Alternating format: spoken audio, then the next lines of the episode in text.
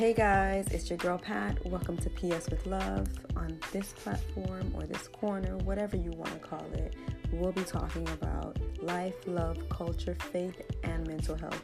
So please like it, share it, and subscribe.